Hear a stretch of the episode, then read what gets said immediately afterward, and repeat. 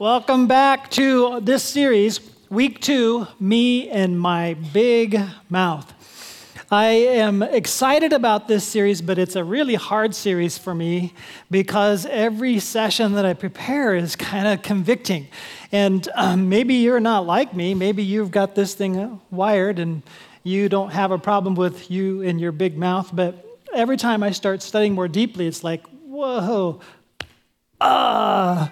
And so that might be the case for you. If, if you're feeling that today, just know I'm feeling it too. And please know God loves you. And He's trying to help you to figure out how to enjoy life more. Uh, we began the series last week with Jesus' words at Luke 6. And here's what Luke 6 says. Can you put that up for me? Thank you. A good man brings good things out of the good stored up in his heart. And we talked about this coffee mug as an illustration of our life that when life gets upset, boom, whatever's stored inside kind of spills out. Sometimes it's a surprise to us what comes out because that's what's stored inside. And an evil man brings evil things out of the evil stored up in his heart. For the mouth speaks what the heart is full of. So, last week we are talking about complaining. This week we're talking about criticism. Criticism. So, ouch. Mm. Here's the thing someone once said, before you criticize someone, step into their shoes and walk a mile. Now, presumably, I think what he's getting at is that way, if you criticize them, you'll be a mile away and you'll have their shoes. Actually, there's probably another reason for that. And whatever the advice is there, we're going to go better than that one. I think that's good advice to step into the other person's shoes so you're not criticizing. We're going to learn some more and hopefully get a hold of some things that are kind of near and dear to our lives and will help us out. Here's the focus, and I put it in, in as if it's for me on purpose. I'll be happier when I break my criticism habit. I'll be happier when I break my criticism habit. Well, here's a corollary that kind of goes with that, and so will everybody else around me. They'll be happier too when I break my criticism habit.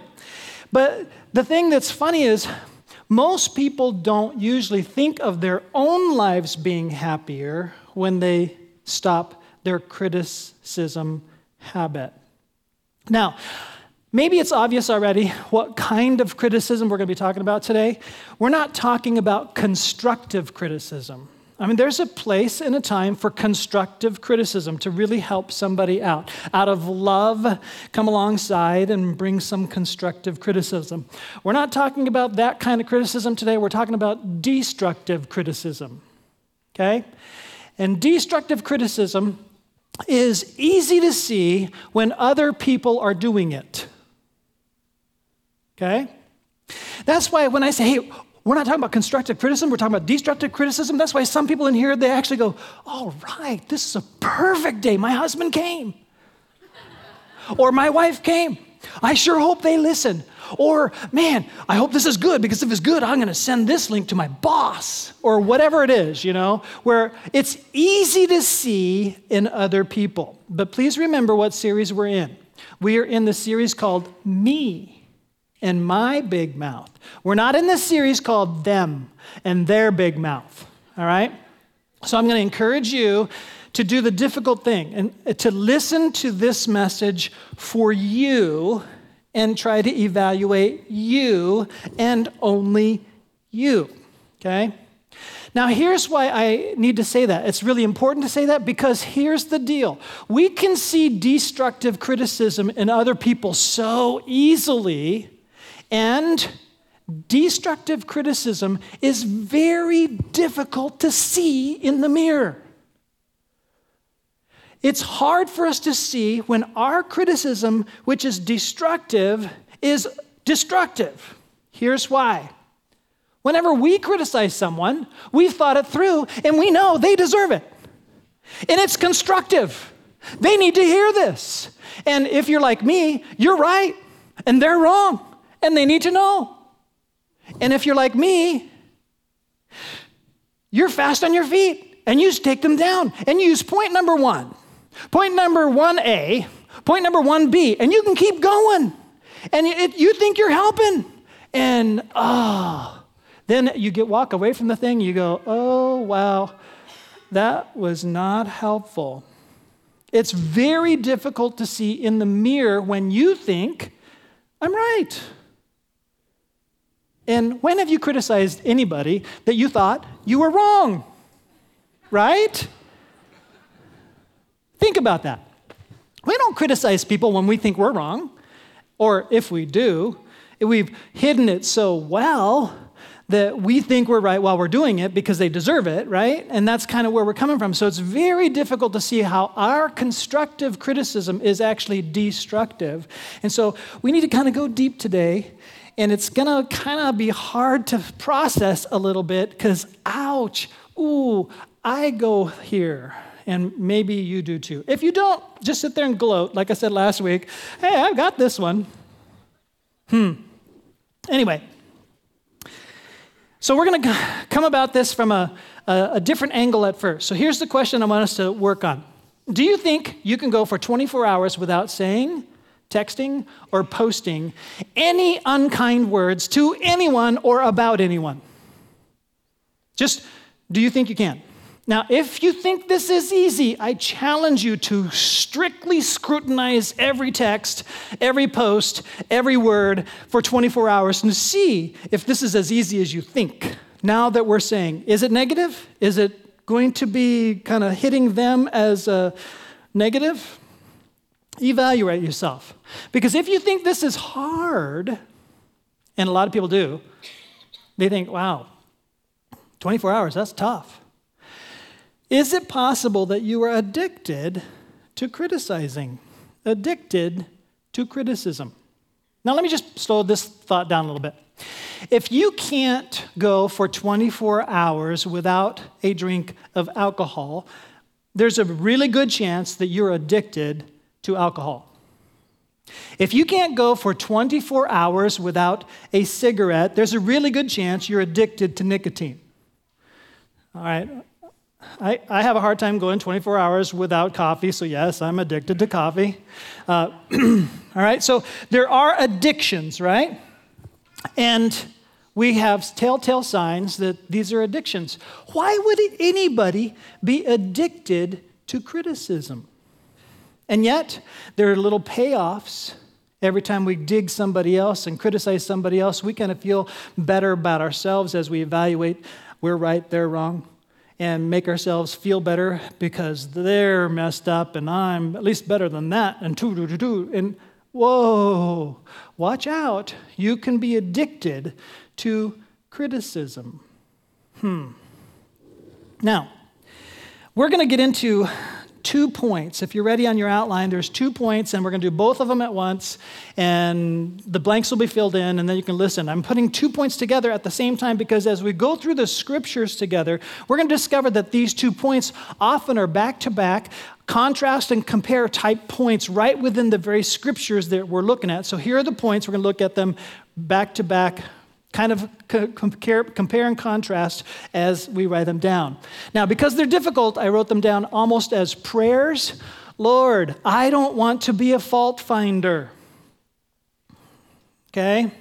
Now, it's easy for us to not want to be a fault finder because as we see fault finders, I mean, seriously, think about this. When there's somebody that's really critical and they're destructively criticizing people and you see that in somebody else, do you ever go, man, I want to be just like him? We don't we see it as destructive. It's easy to see in somebody else, it's more difficult to see in ourselves because we've already justified it. That's why we said it. We already think it's constructive because we're right and they're wrong. I'm cool and they're a jerk, and we just need to talk about it or whatever. Okay? And we, we think there's a reason to get there. But here's a thought before we move on. One of the names for the devil in the Bible, I don't know if you believe in the devil or not, I do. One of the names for the devil in the Bible is the accuser. When we are a fault finder, we are more like the devil than we are like Christ. When we are a fault finder and we're leveling criticisms against people, even if you're right and you're leveling it in a way that's not helpful but destructive, you're more like the devil than you are like Christ. Now, um, that whole fault finding thing is tough. Some people just, I mean, it, it's addictive. You see it, you say it, you're thinking you're being helpful. Hmm, fault finder. Be careful. Lord, I don't want to be a fault finder.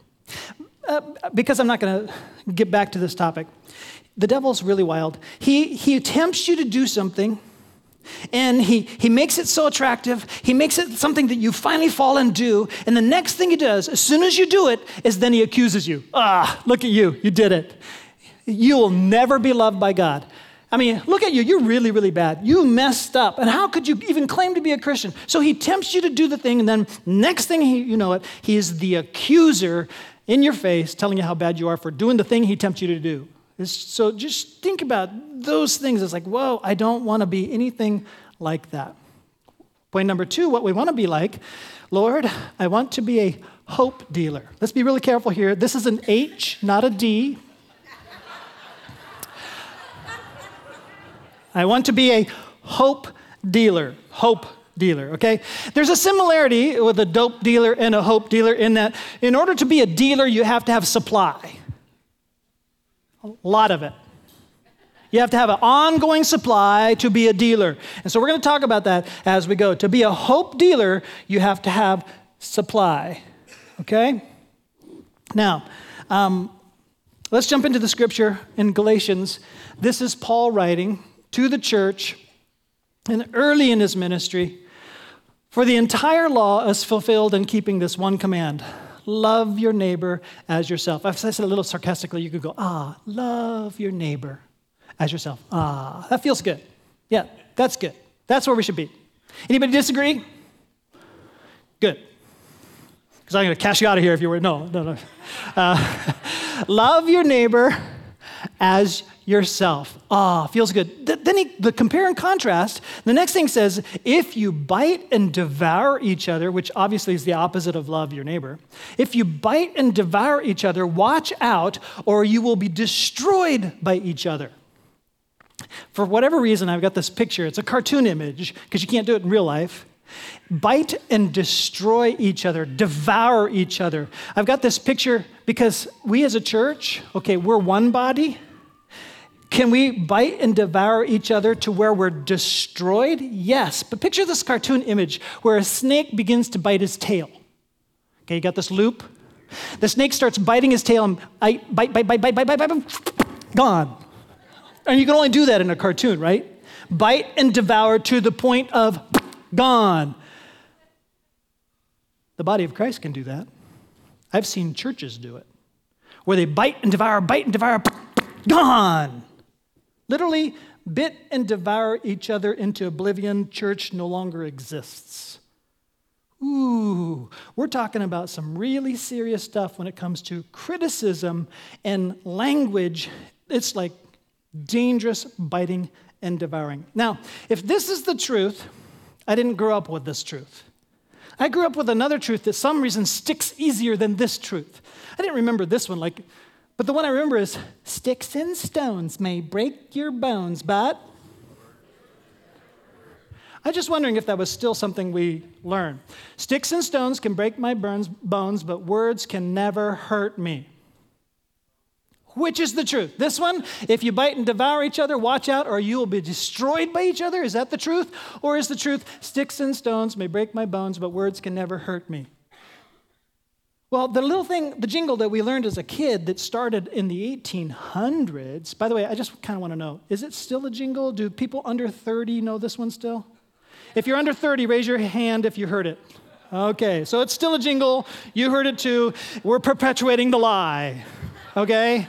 And here's the lie the lie is, oh, don't let words hurt you because words can't hurt you. Frankly, I'd rather have my arm broken than some words because the woundedness of some of these words can last a lifetime.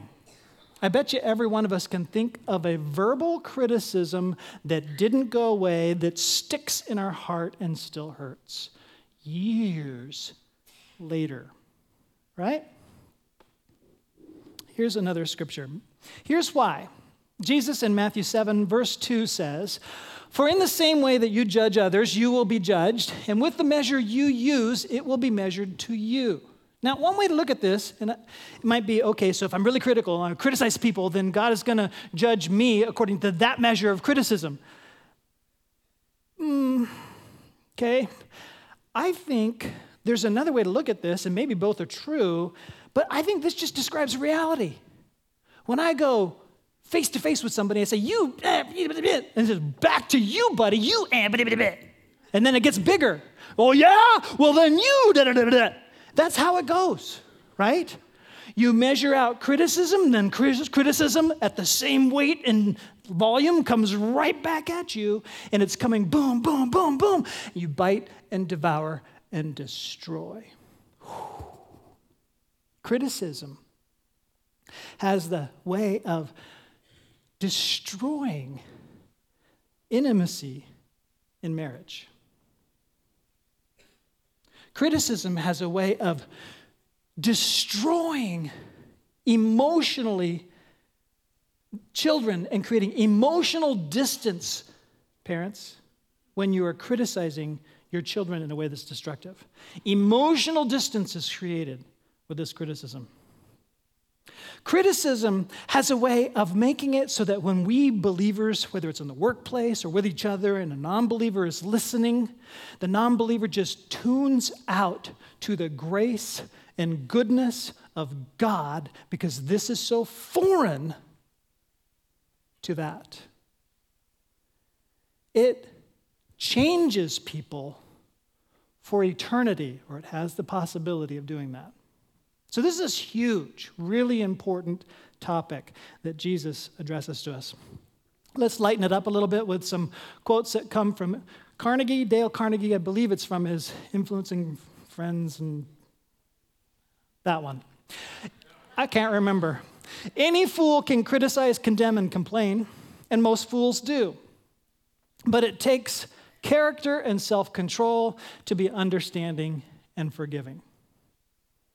It's a lot easier to criticize, a lot harder to be understanding and forgiving. Abilities wither under criticism, they blossom under encouragement. Okay, so those of you who are parents, remember this. You can cause your kids to blossom under encouragement or wither under criticism. Employers, remember this. Supervisors, Remember this. You can cause the people to blossom and get better with your choice positive encouragements and cause them to wither and shrivel and get worse with your criticisms. Where did Dale Carnegie get this? Let's go to Proverbs. I think he gets it from places like this The words of the reckless pierce like swords, the tongue of the wise brings healing. Do you see the compare and contrast here in Proverbs 12 18? The words of the reckless pierce like swords. Okay, what do swords do? Kill. What do the reckless words do? Kill. What do healing words do? Heal. Give life. All right? Give life. And here we have an incredible compare and contrast. And we're used to even using the language of swords cutting. If you've been criticized, you have thought of it as a cut. I mean, we used to say this in high school. That was a cut. That was a cut down. That's a cutting remark. And sometimes people, they get their legs cut out from under them with a criticizing word. And so the Proverbs is saying sometimes there's a word of death inserted with just words, as opposed to words of life and healing. A young man had his first sermon. The preacher uh, talked him through, coached him, prepared him, and gave him the prime sermon slot. He literally had 36 minute slot to preach before the church, his first one, young, first ever. Coached him, got him ready, and here he goes. And he began to go, and he was using humor, and some were chuckling with him, and he was using more humor, and they're chuckling with him, and then he used some humor, and it was too crude for them, and everything went south. And all of a sudden, the, his face got red. and he got that sinking feeling. I hate that as a public speaker. It's like, it's, this didn't go well. That didn't come out right. Oops, and there's no getting out of it. And you just, he, he immediately looked to his wife for some encouragement, and she just said, you know, just, know, get it done. He was sinking, and the audience was instead of smiling, they're crossways on him. And he went through the rest of his sermon and, and wrapped it to a conclusion and brought it to an end. And it was exactly 18 minutes long. Half the time that he had scheduled to preach, and it just withered. And if it wasn't bad enough, at this particular church, like in many churches, it was the tradition that the preacher then goes to the entrance or the exit, as the case may be, and shake everybody's hand and hear everybody's comments. And the comments were not fun. One particular lady shook his hand. He said, I sure hope you're good at something else because you will never make it as a preacher. Talk about cutting words. It was his aspiration to follow the call of God to be a preacher. In his first sermon, that's the response. The good thing is that in a matter of minutes, when people left the parking lot, his pastor, his mentor, the one that tried to prepare him for this day, took him into the office and he says, Well, it's only going to go up from here. hey, you preached 18 minutes. My first sermon was 15. And he says, I know that one comment just didn't quite go the way you thought it was going to go. That's, but here, listen, you made some really good points that I didn't even know. You really studied on this one. And there's something else I want to tell you. You have a passion when you speak that is coming through the words that you speak. And that's something that nobody can train. You believe what you're saying. And it came through. You're going to do great. You know who this guy was? His name is Craig Groeschel. He is now the pastor of the largest church in America. He's at Life Church. The average weekend attendance is 53,000. There's 27 campuses and growing and counting. Every campus is completely paid for. He and this church, they have this value called um, irrational generosity, and there's a whole story behind it, but they produce the YouVersion Bible app, which is free. 300 million people have downloaded the YouVersion Bible app, which is a powerful Bible reading program, Bible study. All the translations are, are available for free. I, that's the Bible of choice that I use on my phone. 300 million and rising. He has changed the climate of church across America because now they give everything they do away. You want to learn from us? We're giving it away. We're not selling anything because generosity, God is generous to us. We're just giving it away, and it's changing a lot of places. Can you imagine what would have happened if that preacher didn't bring words of healing immediately after those words that cut him down? And then I have this interesting question, and it comes from Ephesians 4. I wonder if that little lady who had been in church most of her life read this verse. And of course, the answer is, of course she did. I wonder if this verse was on her mind when she took him to task. And here's the surprising answer I believe she would read this verse and justify herself instead of see it for herself. Do not let any unwholesome talk come out of your mouths. That's where she'd hang on to it. Because she's righteous, she's taking down this gentleman because he had used something that was kind of crude humor in church, out of bounds, and she was taking him to task. You better find something else to do because you'll never be a preacher.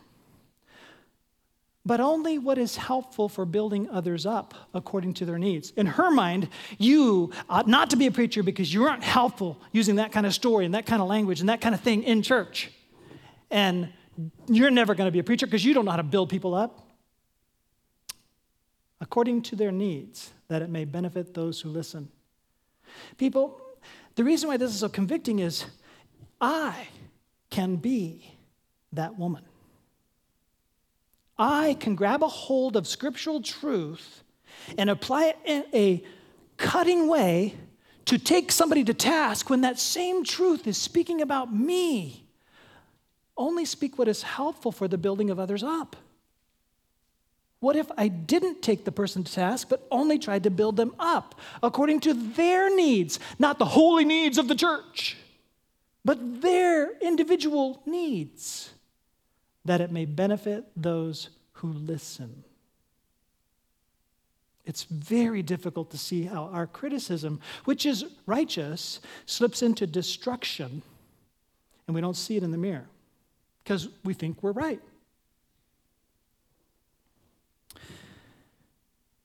How does this help us, though?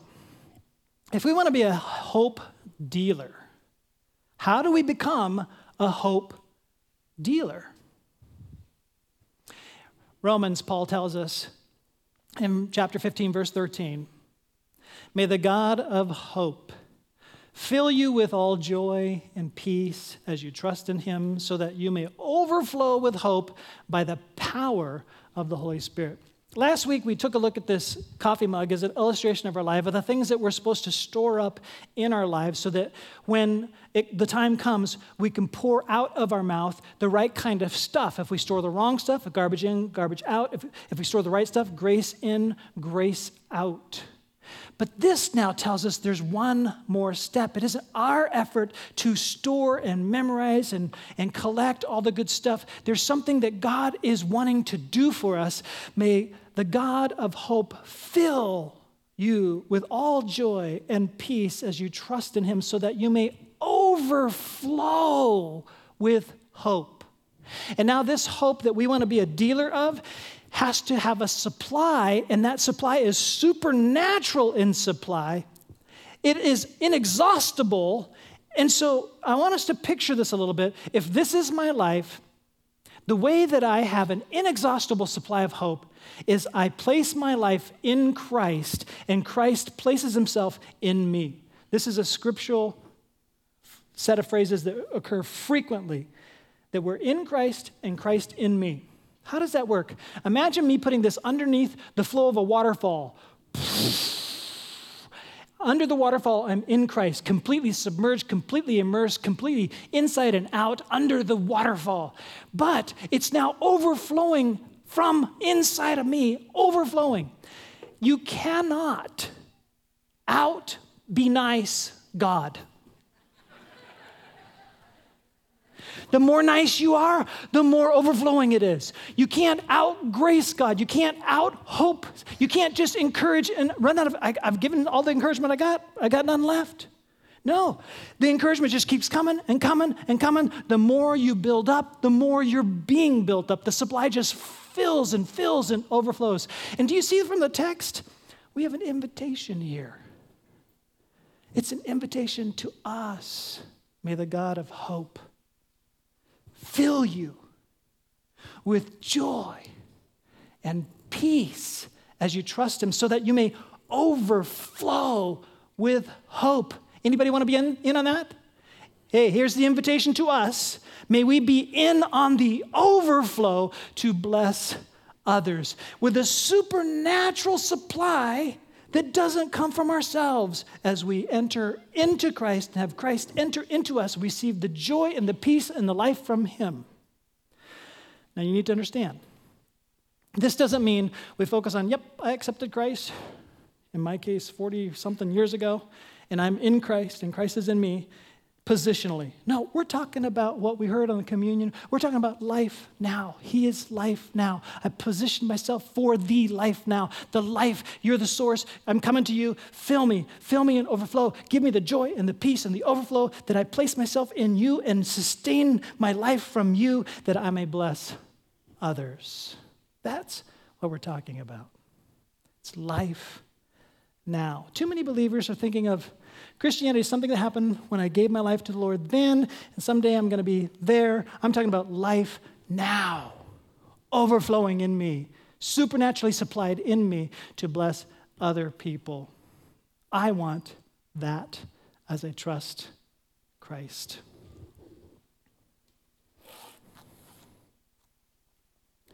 Once you're there,